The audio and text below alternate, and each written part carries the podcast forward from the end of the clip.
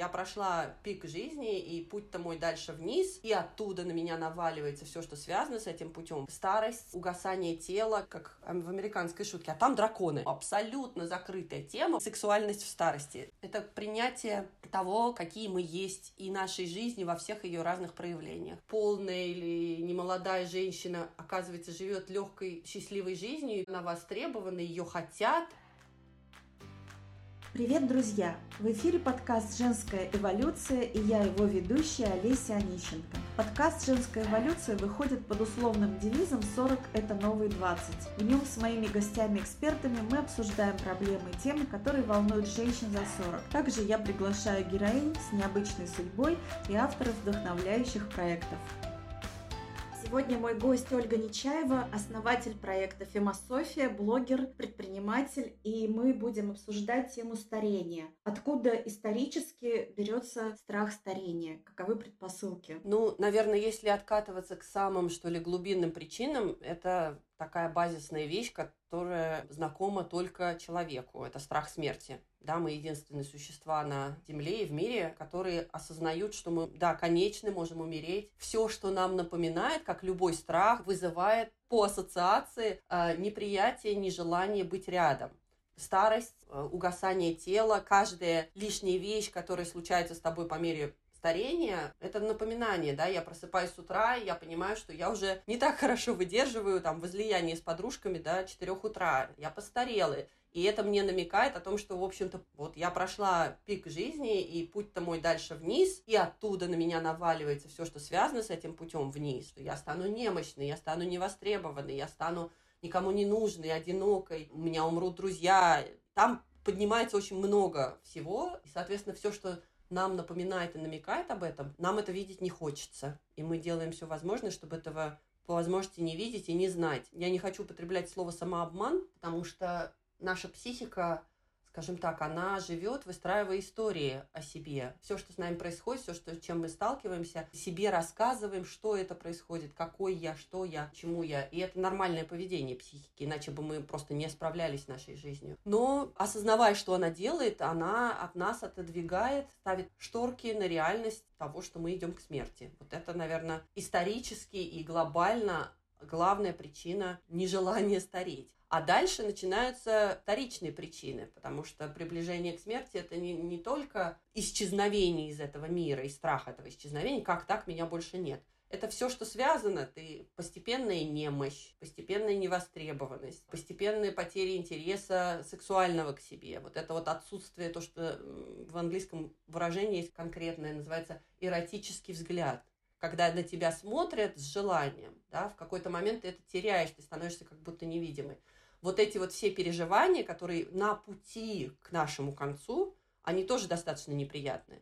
То есть это не только сама смерть, это все то, что мы вынуждены пройти по вот этой дорожке к собственному концу оно, в общем, тоже не особо желанно как опыт э, и как проживание. И поэтому люди всячески как бы бегут и не хотят видеть, и их можно понять. То есть, когда мы, женщины, начинаем э, прибегать к каким-то косметическим процедурам, мы пытаемся скрыть только внешние признаки, но это не отдаляет саму смерть. Да, смерть, как бы, он такой вопрос очень во многом и философский. Мы где-то внутри-то знаем, что убереть можно и в 40, да, и можно завтра выйти и попасть под машину мы не можем постоянно с этой мыслью жить, иначе мы жить не сможем. Поэтому мы используем все возможные, все, что дает нам жизнь, для того, чтобы с этой мыслью как-то жить более счастливо или отодвигать ее. Нельзя сказать, что это только внешнее, ведь очень многие, в принципе, люди с возрастом, да, они начинают уделять гораздо больше внимания собственному здоровью они начинают там, лучше питаться, следить за собой, заботиться о себе. Я сама этот путь прошла, то есть вот я помню, что в своих 20-х и 30-х годах мое отношение, например, к собственному телу было скорее такое, что давай вставай работай, как лошадь. Вот пнула кнутом там куда-то, направила в нужном направлении, и я не думала, там все вот это за, самозабота, нужно отдохнуть, сходить к врачу, провериться. Я ничем этим не занималась. Как бы давай работай. Ты не думаешь о том, что у тебя Эм, есть, пока оно все работает. Это, это незаметно становится. Когда мы становимся постарше, мы начинаем замечать, что вот это по умолчанию данное нам здоровье, оно уже не такое здоровское. И это, опять же, нас возвращает к мысли о том, что мы постепенно что-то теряем. А когда мы теряем, мы хотим удержать. И поэтому, мне кажется, это не только про внешний вид. Внешний вид, конечно, это прежде всего то, как мы видим себя в зеркале, как нас видят остальные. Он нам дает возможность лучше верить, что все хорошо. Даже если у меня там внутри, я не знаю, гастрит и скрипят суставы, но если я встала на стилеты, красиво выгляжу и там вы, у меня молодая кожа, то вроде как никому не видно. Ну и заодно и нам не видно, что там внутри немножко уже все поскрипывает, к примеру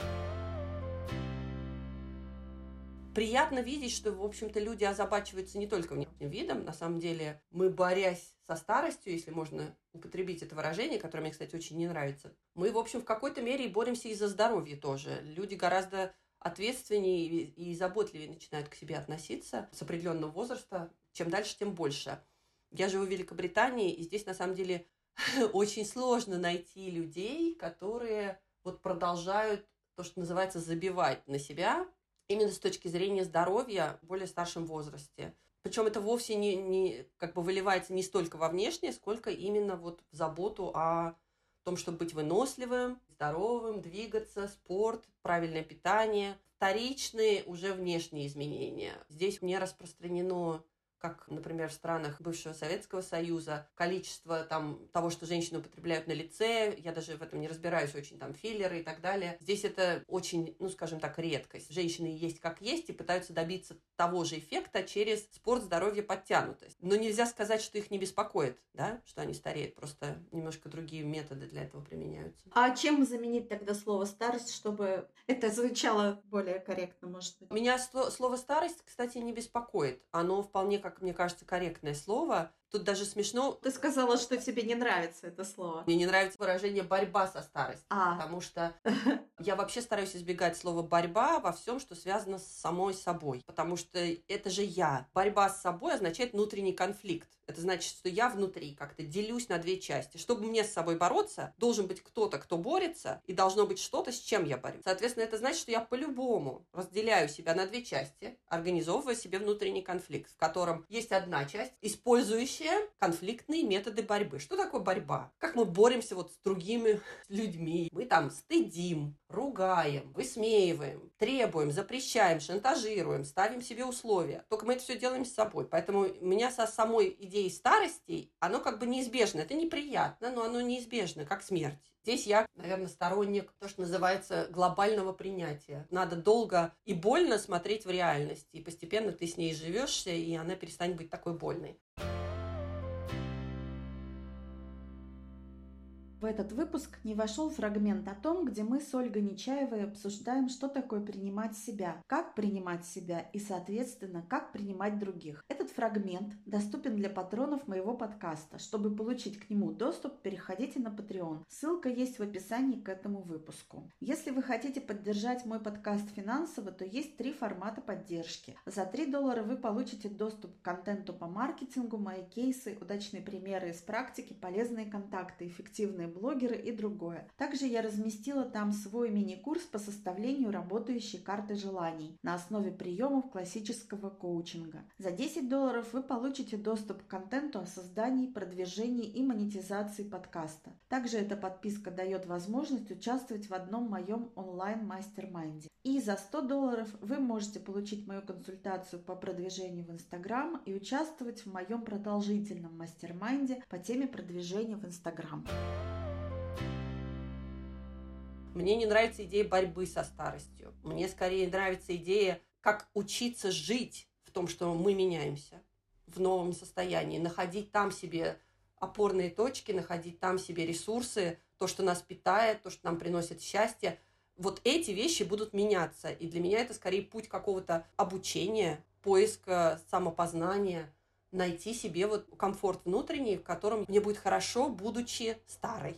А интересно вот то, что мы затронули еще раньше, как меняется роль людей преклонного возраста в обществе, как это было раньше, как это сейчас. Да, это очень, на самом деле, одно из таких серьезнейших изменений, как мне кажется, наравне там какими-то глобальными там изменением роли женщины, например, вот изменение роли людей преклонного возраста, стариков. Если посмотреть даже сто лет назад, а уж не говоря еще дальше лет назад, по сути, наша жизнь или как бы история нашей жизни, она давала нам такую сделку. Мы старели, многое теряли со старением. Но одновременно с этим мы приобретали опыт. Да? Сейчас мы шутим. Иногда возраст приходит один, без мудрости. Мы приобретали опыт и мудрость. Ресурсы общества сосредотачивались у людей уже в второй половине жизни. Знания, опыт, передача они занимали определенное положение в обществе. Они как бы были таким аккумулятором основ, традиций, культуры, знаний, опыта, которым не владели молодые.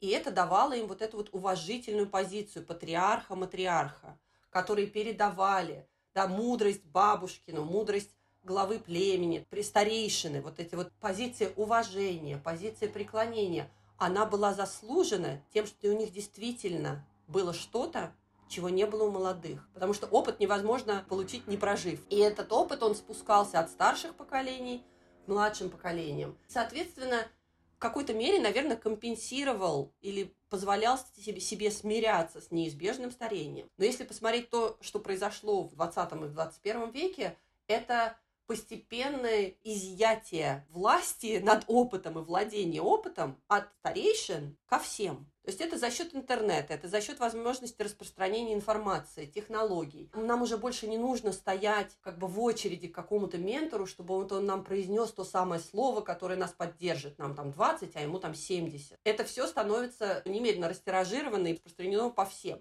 Местом получения мудрости становится интернет и книги, где это растиражировано техническими способами и уже не принадлежит вот этому престарелому человеку. Он сам отделен от того, чем он владел. Это первое. А второе, скорость изменений скорость технологических изменений приводит к ситуации, которой на самом деле не было почти никогда, когда яйца начинают учить курицу. Даже среди моих друзей и коллег, а нам 40 и постарше, постоянно уже идет обсуждение, насколько нерелевантен глупый папа или мама, которого дети в 12 учат какой-то совершенно новейшей штуке, знанию. Я сама смотрю, насколько мои дети, которые выросли и родились уже в цифровом мире, сколько быстрее меня не осваивают. Слава богу, у меня еще хватает мозгов справляться с потоком новейших технологий и как бы ориентироваться в этом.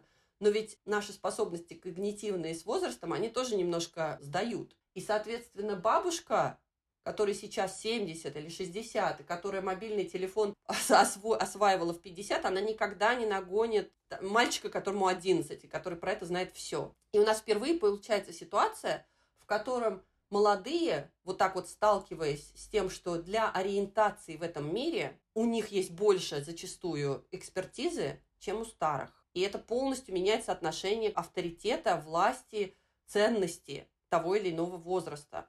То есть, к сожалению, сейчас старое, старшее поколение вынуждено цепляться за молодость, чтобы оставаться релевантными, чтобы над ними не смеялись, потому что они не могут справиться с запуском зума в компьютере. Это очень сильно понижает, и, грубо говоря, та компенсация, что у нас была, которая нам была дана со старением, вот теперь я уже не востребованная женщина, я не рожаю детей, я перестала строить яркую карьеру, но я уважаемая, меня слушают, меня принимают, меня делают там свадебным генералом, меня приглашают, меня ценят. Вот эта вот ценность, она уходит. То, что нам компенсировало старение, позволял нам смиряться лучше. Теперь этого нету. И поэтому, в общем-то, все старики как бы в какой-то мере становятся на лыжи, цепляются, учатся. Эм, это держит тебя в более активном состоянии.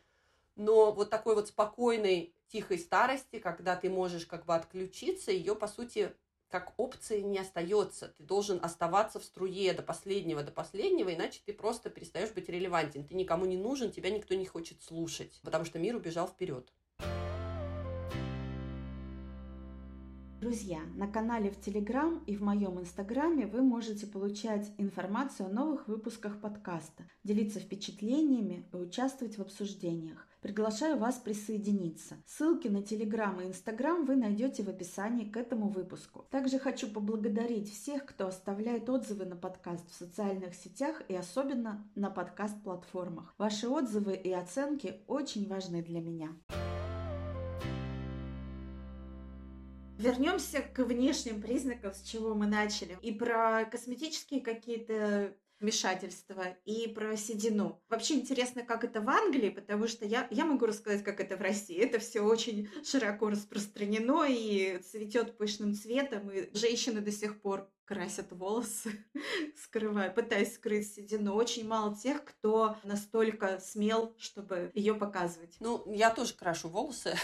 Даже не столько, наверное, чтобы скрывать седину, хотя и это тоже. Мне нравится, что происходят изменения, и эти изменения, они во многом про принятие тех изменений внешности, которые неизбежно случаются. Если посмотреть на тех, кто оказывает влияние, сейчас, например, все больше женщин, которые отказываются дальше продолжать красить волосы, они выходят со своей натуральной сединой. Наш мозг работает так, что, в общем-то, все, что нормализуется в обществе, и мы это видим часто, мы считаем нормой. Поэтому, если у нас вокруг окажется много женщин, и мужчин. А, ну, мужчинам всегда это не считалось зазорным быть седым. Если окажется много женщин, которые позволяют себе ходить естественной сединой, это перестанет считаться как бы признаком бабульки, не следящей за собой. Соответственно, это вопрос количества. Сейчас точно эта тенденция идет.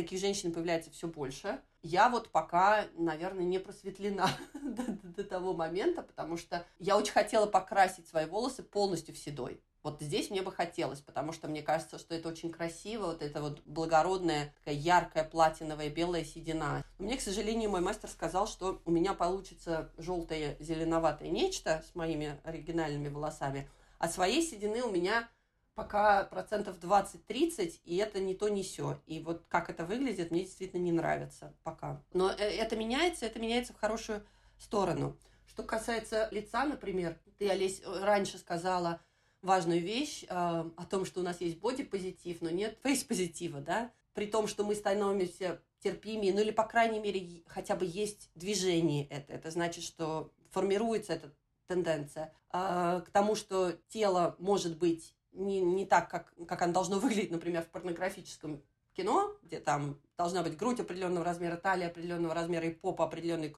круглизны, я не знаю, как это сказать, и все должны выглядеть так, вот это постепенно, постепенно пытаются разрушить. Я не говорю, мы, конечно, далеко от того, что все женщины с любым телом будут нормальные, но в любом случае как бы идет это направление принятия того, что все тела разные, все тела красивые. Для этого те или иные компании делают акции, и, в общем, работа это идет, просто она не, не случится быстро. Что касается лица, вот там, я бы сказала, действительно нету такого движение, которое говорит, что морщины, оплывание лица, оплывание овала лица – это как бы здорово и нормально, и мое тело, мое дело, и буду такой. Об этом не говорят, это невидимая такая вещь, и все как-то стараются, ну, выглядеть моложе по возможности. Безусловно, есть и здорово, что есть звезды, которые, как всегда, они оказывают влияние, которые показывают, что можно не делать ничего с лицом. Можно жить с тем лицом, которое тебе дано. Но их пока не так много. Вот, к сожалению, э, звезды типа Николь Кидман, они задают и другую тенденцию, да, и несмотря на то, что мы обсуждаем, что это прям, ой, выглядит очень ненатурально, очень странно, но женщины-миллионеры, женщины которые, по идее, достигли самых-самых высот вообще в карьере, в славе, в известности, когда они идут и вот такое делают со своим лицом, они, в общем, посылают достаточно сильный сигнал. о том, что даже она готова быть в какой-то мере посмешищем о том, что она что-то себе переколола или что-то перетянула, лишь бы не быть старой. То есть вот какой страх на самом деле. Это, конечно, совсем не здорово. Хотя мне очень тоже важно подчеркнуть, что ничего не станет лучше, если мы начнем стыдить тех, кто делает что-то со своим лицом, потому что тут важен сам механизм. Все вот эти вот внутренние табуирования, они закладываются через механизм внутреннего стыда. И если мы там стыдили раньше неухоженную, или там не раньше, допустим, кто-то стыдит неухоженных женщин, которые там за собой не следят, э, могла бы себе там что-то сделать с лицом, она ничего не делает, то стыдить тех, кто делает и слишком старается и как угодно, на самом деле это поддерживается абсолютно тот же механизм, то, что называется самоугнетение.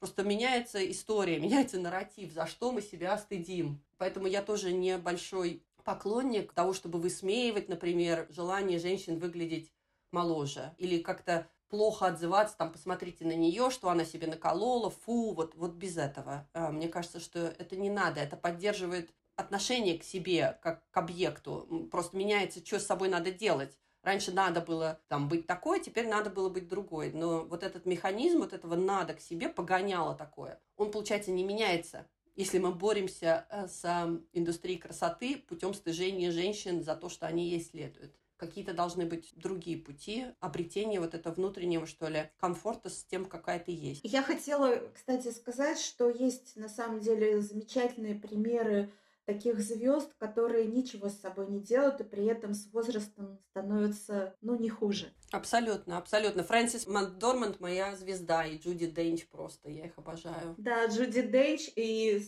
Софи Лорен, насколько я знаю, ничего не делала такого. И наша Инна Чурикова mm-hmm. тоже, мне кажется, замечательно выглядит, и с возрастом только лучше. Да, и есть, кстати, еще такое мнение, что существует несколько разных типов старения, когда есть такой тип, когда оплывает именно овал лица, есть когда просто угу. появляются мелкие морщинки, и это как бы тоже воспринимается и выглядит совсем по-разному, и, соответственно, возраст э, как-то по-разному демонстрирует. То есть тут еще такие некоторые тонкости, которые тоже, может быть, э, помогают, наоборот, сглаживать возраст, а в другом его усиливают. Но здесь, к сожалению, это неизбежно. Мы, мы в общем, рождены все разные. Да? У кого-то тонкие волосы, у кого-то толстые, как бы густые. У кого-то, э, там, допустим, вот я высокая. И, соответственно, даже если я набираю 10-15 килограмм лишних, на мне это практически незаметно. То же самое на девушке ростом там 155 будет совершенно катастрофически для нее изменение самоощущения. Поэтому, конечно, нам кому-то дано что-то больше от природы, кому-то дано там другое что-то от природы. Мы, мы, мы очень разные, и, скажем так, ничего, ничего хорошего не будет от того, что мы будем говорить, ну вот если просто морщинки, то это ничего. А вот если овал лица поплыл, то вот это фу.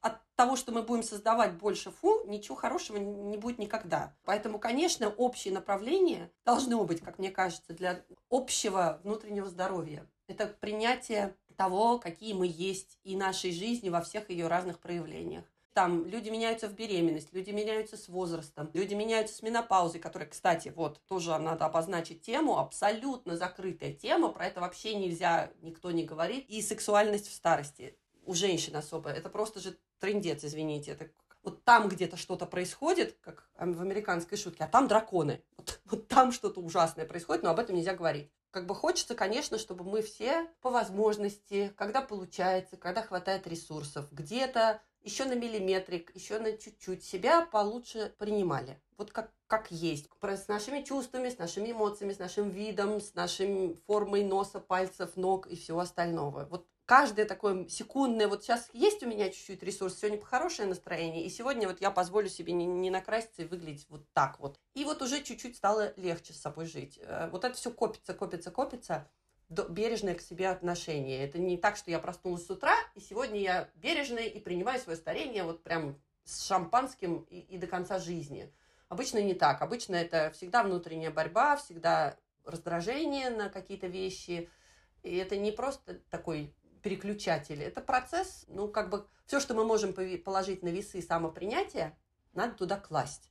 Все, что мы кладем на весы, что это фу, надо стараться не класть. И тогда, в общем, как мне кажется, будет немножко счастливее житься. Да, я абсолютно согласна, что нужно стремиться принимать все свои изменения, в том числе связанные с возрастом.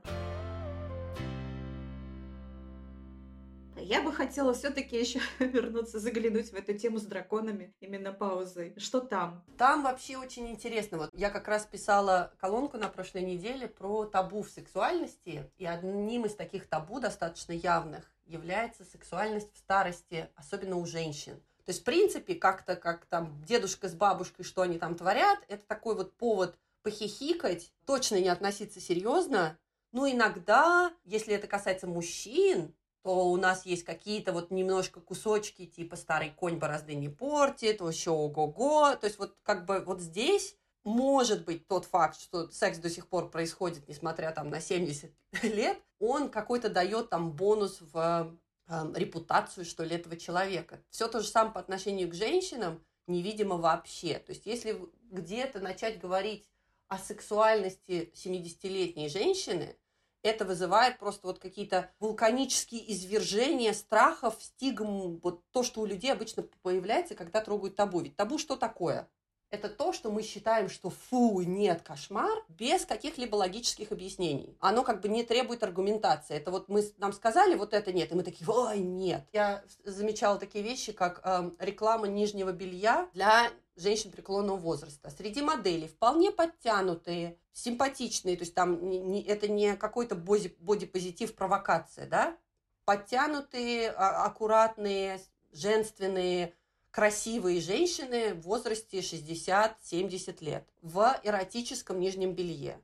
Что там было под этими картинками в комментариях, это просто страшно читать. Фу, я не могу это видеть, у меня тошнит там и так далее. Почему? Они, люди видят этих людей на пляже, их, у них не, не начинается тошнота, да? Люди догадываются, что люди, что другие люди из другого возраста могут жить своей сексуальной жизнью, что они могут быть востребованы, могут быть желанны. Но вот эта вот идея, вот это для себя принять, почему-то вызывает огромное-огромное отторжение. Что... Так, а в, чё, а в чем же причина, почему это так воспринимается? Это, наверное, во многом тут исторически сложившаяся тема, что мне сразу хочется залезть немножко в теорию, да, а, нашей сексуальностью, а сексуальность это то, как мы относимся к себе и как мы относимся к других, что мы видим эротическим, что нас возбуждает, что вызывает влечение, вот это вот весь комплекс, да, управляет очень много вещей. Это не только тому, чему нас научили мама и папа, или тому, что мы почерпнули из эротических журналов и порнофильмов, или собственного опыта. Есть так называемые эволюционные стратегии. Они исследованы на многих культурах, и это вещь, которая как бы эволюционно в нас существует. За счет того, что человек эволюционно развивался много сотен тысяч лет, внутри нас сформировались определенные стратегии. Одна из них – они есть там краткосрочные и долгосрочные. Есть стратегия удержания партнера, стратегия завоевания партнера. Они у всех Homo sapiens достаточно близки, и они эволюционно обусловлены. Вот одной из таких стратегий является, это называется теорией родительских инвестиций. Сформировалась за долгие тысячи, тысячи, тысячи лет существования людей, в которых физическое сила и ресурсность мужчины вела к тому, что он мог обеспечить, накормить свою женщину и потомство. Соответственно, женские стратегии привлечения мужчины и женские стратегии удержания мужчины были заточены на то, чтобы привлечь к себе наиболее ресурсного самца и удержать его как можно дольше. Например, есть такая вещь, как расширенная сексуальность. Что это такое? Это способность женщины или самки вступать в половые контакты и желание и готовность ее не только в период фертильности, то есть не только в период овуляции, а все время. Вот эта вот расширенная сексуальность есть у Homo sapiens, и она есть еще у некоторых видов.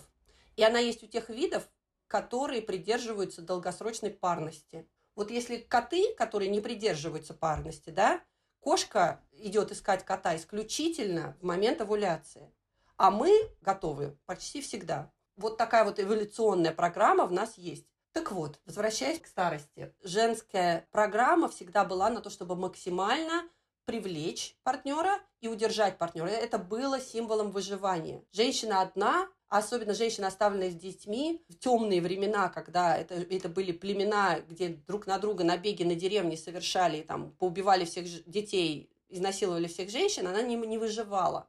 Она выживала только под защитой самца. Соответственно, женщина должна была быть максимально молодая и здоровой, и производить сколько можно потомства, потому что дети мерли, как бы рожать нужно было много. Соответственно, востребованным качеством для женщины, для того, чтобы ее хотели и за ней заботились, для того, чтобы она быть при самце, была молодость, сексуальность и здоровье. А не востребованным было отсутствие этого. Поэтому, к сожалению, идея о том, что престарелая женщина может быть востребована и сексуально, она нас так же коробит, как идея любовницы. У нас конкуренция появляется внезапно от тех, от кого мы не ждали. Мы уже списали, мы считаем, что вот нам там 30, и мы такие все классные, и вот, естественно, мы востребованы, мы чувствуем на себе эротический взгляд, он нам Почему женщина говорит, я чувствую себя красивой, когда на меня смотрят? Это, кстати, тоже эволюционная программа. Вот этот эротический взгляд на себя, ощущение определенного взгляда мужчины, это никак не связано, кстати, с харасментом, да, что никому неприятно, когда э, без разрешения ей там кричат вслед. Но вот этот взгляд интереса, восхищение какого-то вот эротический взгляд, он заставляет женщину чувствовать себя красивой и востребованной. Это ее подстегивает как бы ее ощущение счастья. То есть в нас это все лежит без нашего осознавания. И тут вдруг выяснилось, что за ресурсность мужчины конкурируют не только ее товарки 30-летние, там, 20-летние, а внезапно как-то так захотели вот этих бабуль, которых хотеть не должны, и вступают в конкурентные программы. Повторюсь, чтобы я знаю, что это вызовет, возможно, не, несогласие, это глубоко подсознательные механизмы. Они не имеют никакого отношения к тому, что мы взрослые, разумные, современные женщины 21 века реально ревнуем какой-то бабуле? Если нас спросить, конечно же, нет. Это абсолютно вот то, что называется эволюционные бессознательные программы, которые вот вызывают отторжение идеи, что женщины, которые не должны, по идее, состязаться за внимание мужчин, как-то так вдруг пытаются за него состязаться. Получается, что вот такое негативное восприятие только со стороны женщин, а со стороны мужчин как это воспринимается, когда они видят рекламу эротического белья на таких женщин? Мне кажется, мужчинам обычно все равно, ну, по большому счету. Им точно это не угрожает. Тут дальше скатывается, что в принципе мужчины определенного уровня культуры, которые в принципе, допустим, считают себя вправе оценивать женщин, они, в общем, и, и молодую, и 20-летнюю, и 30-летнюю будут приходить и через губу говорить, что сиськи маловато. То есть, как бы, на, в том-то и дело, что, что для них, что баб, бабушки ходят с эротическим бельем. Им ничего. И они либо хотят, либо не хотят. Мне кажется, что для них это не является какой-то проблемой. А, повторюсь, что мы отметаем тех людей, которым просто сказать, развлечением дня является пойти и сказать какую-нибудь гадость кому-нибудь. И их отдельная боль. Я не вижу каких-то проблем здесь э, с мужским отношением. Я вижу вот это вот отношение как бы убрать, э, не показывать фу, оно больше идет из, э, с женск, из женской среды, к сожалению как-то в Инстаграме разместила, репостнула. Я, есть марка белья. Они демонстрируют белье на моделях, которые как раз вот можно назвать бодипозитивными, но иногда немножко, ну, чуть-чуть с перебором. Там э, как и очень стройные есть, так и немножко чуть более чем полные. Да, да. И я репостнула что-то такое себе в сторис, и были такие реакции от моих читателей, что я ужаснулась. Я не поняла, почему столько агрессии вызывает вот, э, да, девушка не подходит под стандартные параметры, как это мы привыкли видеть, но почему это вызывает такую агрессию, мне непонятно. Сейчас, вот когда я услышала то, что ты сказала, что вроде как мы не должны их воспринимать как конкурентов, а тут когда она, ну, того возраста, как нужно, но не тех параметров. И вдруг она становится тоже нашей конкуренткой, получается так. Тот же самый механизм? Абсолютно. А второй большой механизм – это у нас поднимается ярость, когда кто-то позволяет себе делать что-то, что мы себе не позволяем. И это вот как раз про борьбу с собой. Если внутри сидит голос, который бесконечно при взгляде в зеркало говорит вообще негодное, посмотри на себя там, фу, отвратительное, кто тебя захочет, и этот голос вот с таким кнутом и палкой заставляет себя гнать, там, допустим, тренироваться, заниматься, что угодно делать. То есть ты когда ты, ты делаешь не потому, что я выхожу, чувствую себя здорово, а потому что вот внутри сидит вот этот вот гнетущий страх и самоосуждение, когда мы видим, что кто-то этого не делает, вот этот вот страх и самоосуждение, вот этот голос, он бросается на них тоже. Он нас изводил, вот считай, что внутри нас сидит абьюзер и изводит нас по поводу нашей собственной внешности.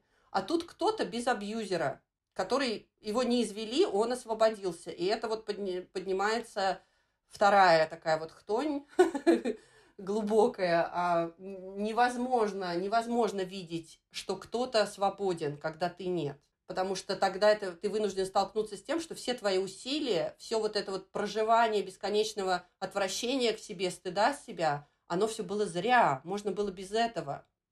И это как бы классическая психологическая защита отрицать тех, кому позволено, раздражаться тех, кому позволено. Обычно я, я, я это иллюстрирую, этот механизм, эм, он более узнаваем. Очень многие мамы его могут замечать, я его в себе замечала. Когда маленький ребенок, например, просит и плачет и просит что-то, что нам было нельзя в детстве. Там, допустим, а посиди со мной там час. А тебя, допустим, укладывали спать там тихо и спать, и все, и никакого нытья. И вот в этот момент у нас бывают моменты, когда к этому ребенку внезапно поднимается такая ярость. И эта ярость обычно чаще всего про то, что в детстве нам этого не разрешали, и если мы признаем, что это вообще это можно иметь, то что ж тогда было с нами? И вот здесь то же самое. Если мы признаем, что какая-то полная или немолодая женщина, оказывается, живет легкой счастливой жизнью, и почему-то она востребована, ее хотят, и у нее такой мужчина интересный, а мы вот так вот бились, бились, бились, только вложили, и все это зря, то тут вот возникает, что типа уберите, фу, я не хочу это видеть, да не, не может быть, да никто, да только за деньги такую. Ну и вот а, это защиты внутренние, да. Как же нам жить тогда, подводя итоги, что нас ждет вообще? Ну, в принципе, все это не очень плохо. А, мне кажется, что если вот так смотреть глобально, по крайней мере, на западную культуру, мы движемся в сторону большего принятия, большего позволения, большего права жить в общем-то, своей жизнью в любом возрасте, больше возможностей. То есть, как бы так см- смотреть, какие стигмы осыпаются, да, там, Сейчас женщина в 60 лет вполне может пойти получить еще одно высшее образование и сменить профессию. А раньше там ее бы обсмеяли всю, и она бы сама себя обстыдила, что я там пойду, там всем по 20 лет, я как дура. А сейчас они идут и получают. То есть как бы много отпадает вот этих э, стигм, запретов, связанных с возрастом и, и с возрастом, и с внешностью, и с многими другими вещами. Просто это не быстрый процесс, да, это не может человечество так вот по клику взять и перестроиться. Э, но он, он движется в нужном направлении, вот то, что я вижу. Поэтому я полна надежды, и что, например, мои дети будут свободнее и легче жить с собой, им, им меньше придется делать, чем приходилось мне, потому что давление на них будет меньше, а позволение на них будет больше. И мне кажется, каждый из нас может прибавить, как всегда повторяюсь, свой маленький грамм принятия и бережности к этому процессу, тем самым его ускоряя. На этой позитивной ноте предлагаю завершить наш разговор. Мне кажется, это получился очень поддерживающий выпуск. Вообще важно говорить об этом, важно это обсуждать. И тогда наша жизнь будет лучше. Спасибо большое. И мне тоже очень всегда приятно эм, и поговорить, и по возможности поддержать. Никогда на самом деле не знаешь, как слово отзовется. Какие-то вещи ты хочешь поддержать, иногда получается в обратную, но я стараюсь. Исходя из той же философии, что если каждый из нас по грамму бережности и принятия добавит в этот мир, то станет лучше. Всем нам легче и быстрее. Пытаюсь сделать то же самое. Ольга, спасибо большое. Спасибо вам.